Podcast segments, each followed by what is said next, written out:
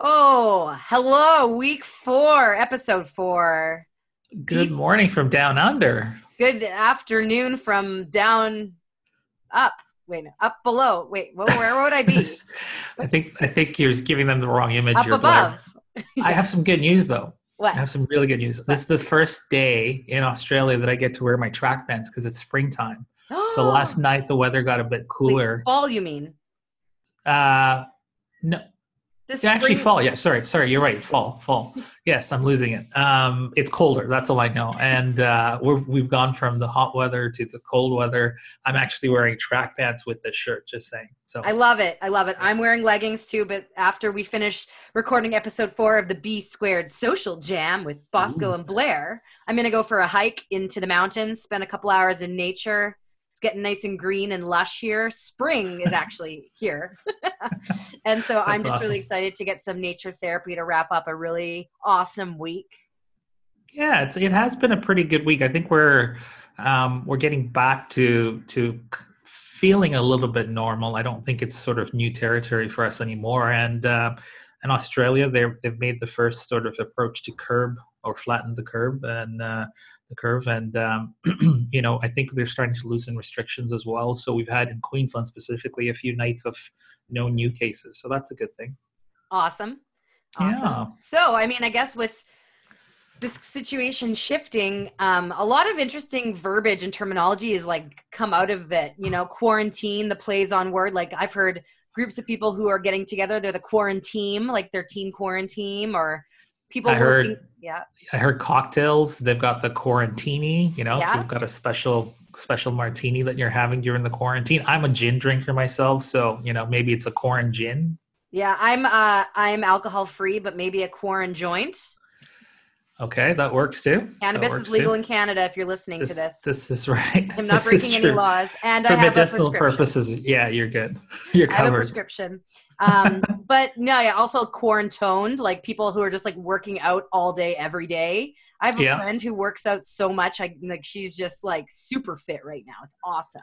And I've got corn binge, which is basically rating your fridge. So you know, these are these are all the terms that are coming out of quarantine. Funny. I think I think people are going to come out. Some of us are going to come out looking like Chewbacca. I think so. I mean, I know for a fact that if I don't uh, maintain this beard, it's going to be completely looking like Chewbacca in a couple of you know how wise you will look with a long, distinguished beard, boss. I grew the long beard too, but then you know my mom was always worried when I traveled because they, you know, she didn't want TFSA to get like questioning me and going, Yeah.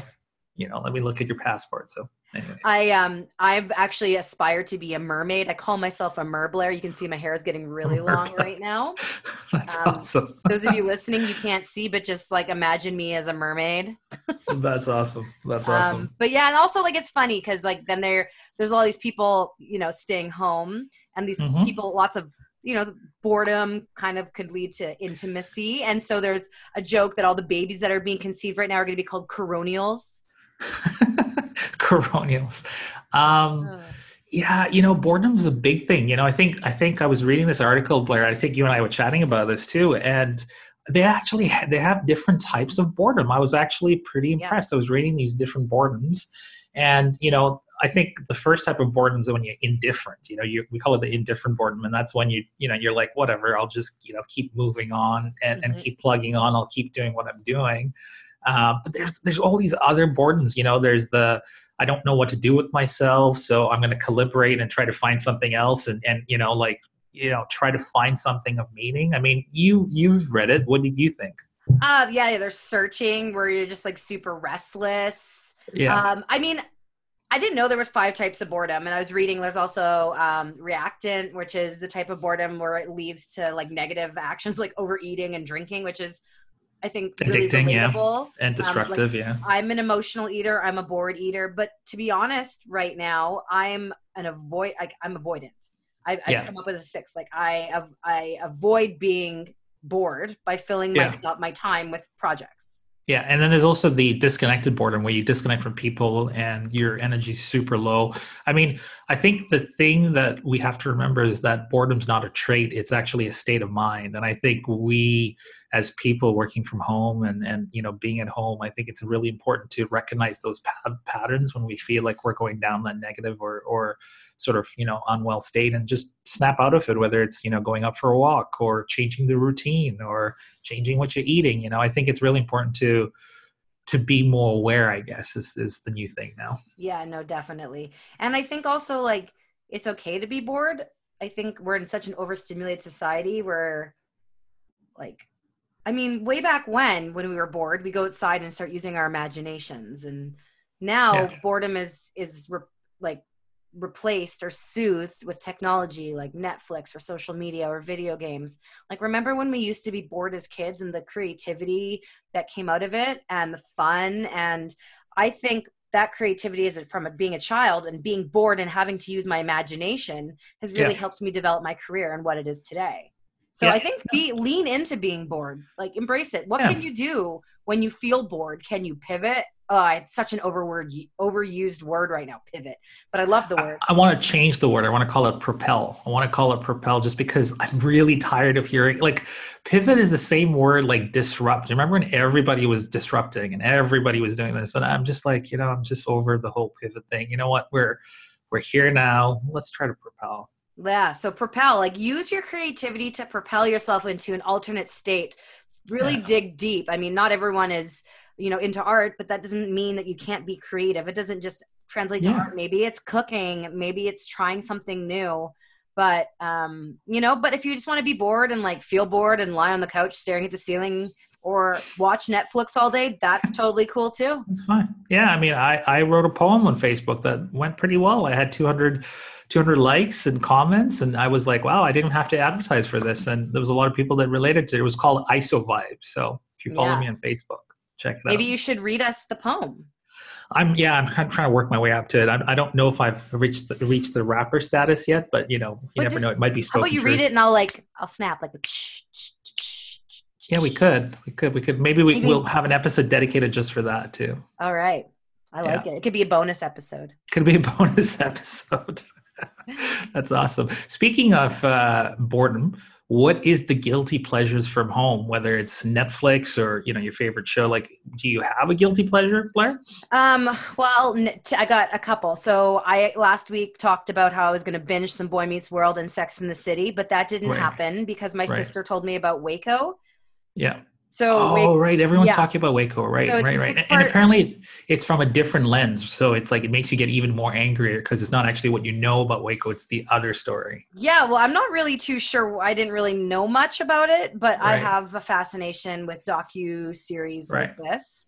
Um, But it's for you know those of you who don't know, it's a, the branch of the uh, how do you say it, David Davidian Davidans Oh, I'm yeah. The I just call them the cult, but there is a small religious community just outside Waco, Texas, and it basically there was a 51 day standoff between like the FBI and the Bureau of Alcohol, Tobacco, and Firearms, and it's just about that whole situation. And it's quite interesting. Like it, it's dark, and I've only right. got three episodes in, and I know uh, the next three are super intense. So the rain's supposed to come tomorrow, so um, if my husband's into it because I started it with him, so I have to finish it with him. Um, we can bang off the other three, but really, what my guilty pleasure that's now part of my self care routine is um, starting my day off with a bath. I keep the lights off, light a candle, listen to my audiobook or music, nice. maybe check my email. Maybe you're getting an email from me while I'm in the bath. You're never gonna know, but it's just a really beautiful way to start my day. And I think I've talked about this before. My husband, right. ever since I've met him, has been having baths first thing in the morning, and I yeah, just made fun that. of him. Yeah, but I yeah. get it. Like I started because I burnt myself really bad and couldn't have a shower, and I understand it. Why rush into your day? Why not ease into yeah. your day? Have you guys tried the cold bath, like Wim Hof? I know there's a Netflix show about all that cold oh, water goop. and stuff. Yes, no, goop, I watched yeah, the yeah. whole. Um, I, I mean, I've never tried the Wim Hof, but I've done the Scandinave spa circuit, like the Scandinavian right. spa circuit. Yeah. Um, I mean, you also live in a beautiful place. I mean, you could pretty much go jump in anything cold. Right, and they're so from Winnipeg, so it's not even cold here. Like, That's know. awesome. What about um, you? What what kind of guilty pleasures are, um, oh, are part of your life? So when I was in Tanzania, I used to love on Sunday night afternoons. My mom used to make um, custard and jelly. So, anyways, Australia is big on the custard and jelly here. So I've been I've been I've been having custard and jello for dessert, which has been, you know, I'm I'm I'm the cookie monster. I love cookies in the in the afternoon or evening. So I love anything sweet. Have a sweet tooth. That's become that's become my like go to kind of comfort food now. And as far as TV shows, I like to have TV shows like playing in the background while I'm working. So the new thing now on Netflix is watching old shows. Old shows. So the big one I'm watching right now is Fresh Prince of Bel Air. Oh yeah and uh, it's basically when Will Smith was like, you know, first starting out the first season. There's like 26 episodes per season, so it's really fast, like 20, 30 minutes of humor, you know, cheesy humor and stuff. But uh, it's noise. It's just noise in the background, so I can work when I'm copywriting or I'm reading stuff. I, I like to have like documentaries playing and stuff. So guilty pleasures, you know, old flicks, old westerns, old war movies, old TV shows, and custard and jello. Maybe that's our episode today: custard and jello. Custard, jello, and baths. there you go. There you go. Maybe that's what we call it. Okay. Um, yeah, no, I mean, um, you'd be curious. I'd be curious to hear what people, other people's guilty pleasures are, you know?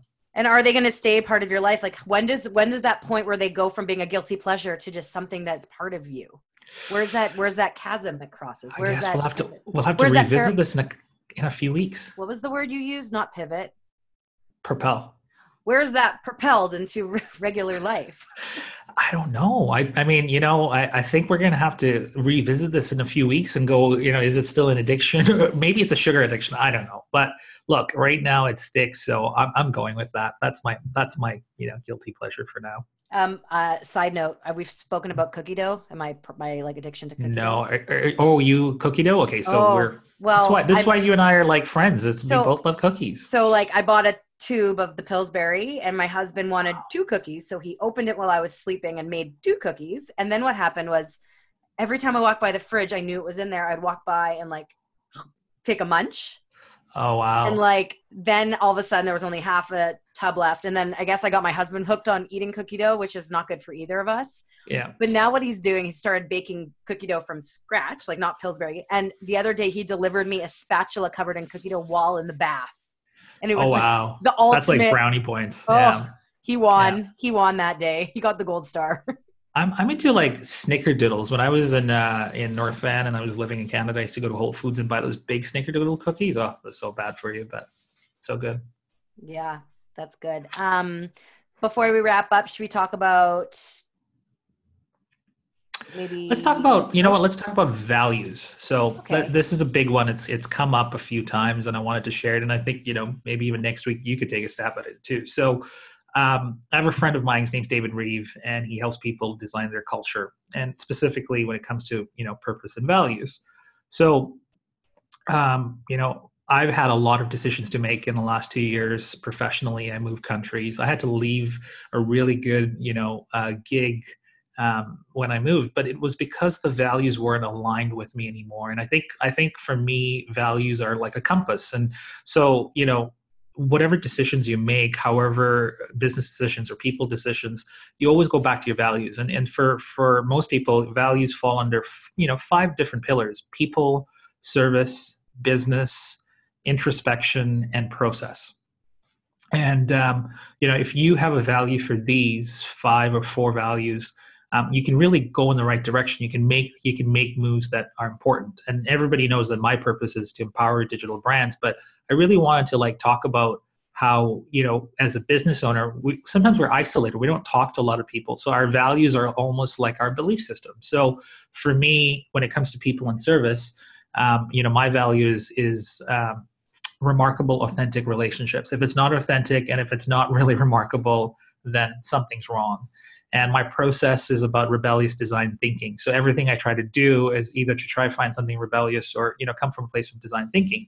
And when it comes to the business i'm in well you know i would say that we're reinventing disruptive storytelling and we're trying to come up with content that that's more meaningful and that's out there. Um, and finally for introspection um, and you know a place where we always try to strive uh, a new value that's come up is is um, re-engineering digital presence. And that's you know those are the four values that i operate out of. Um, and i think it's important for all businesses to have their own values uh, because at the end of the day it becomes the fabric and character of your business.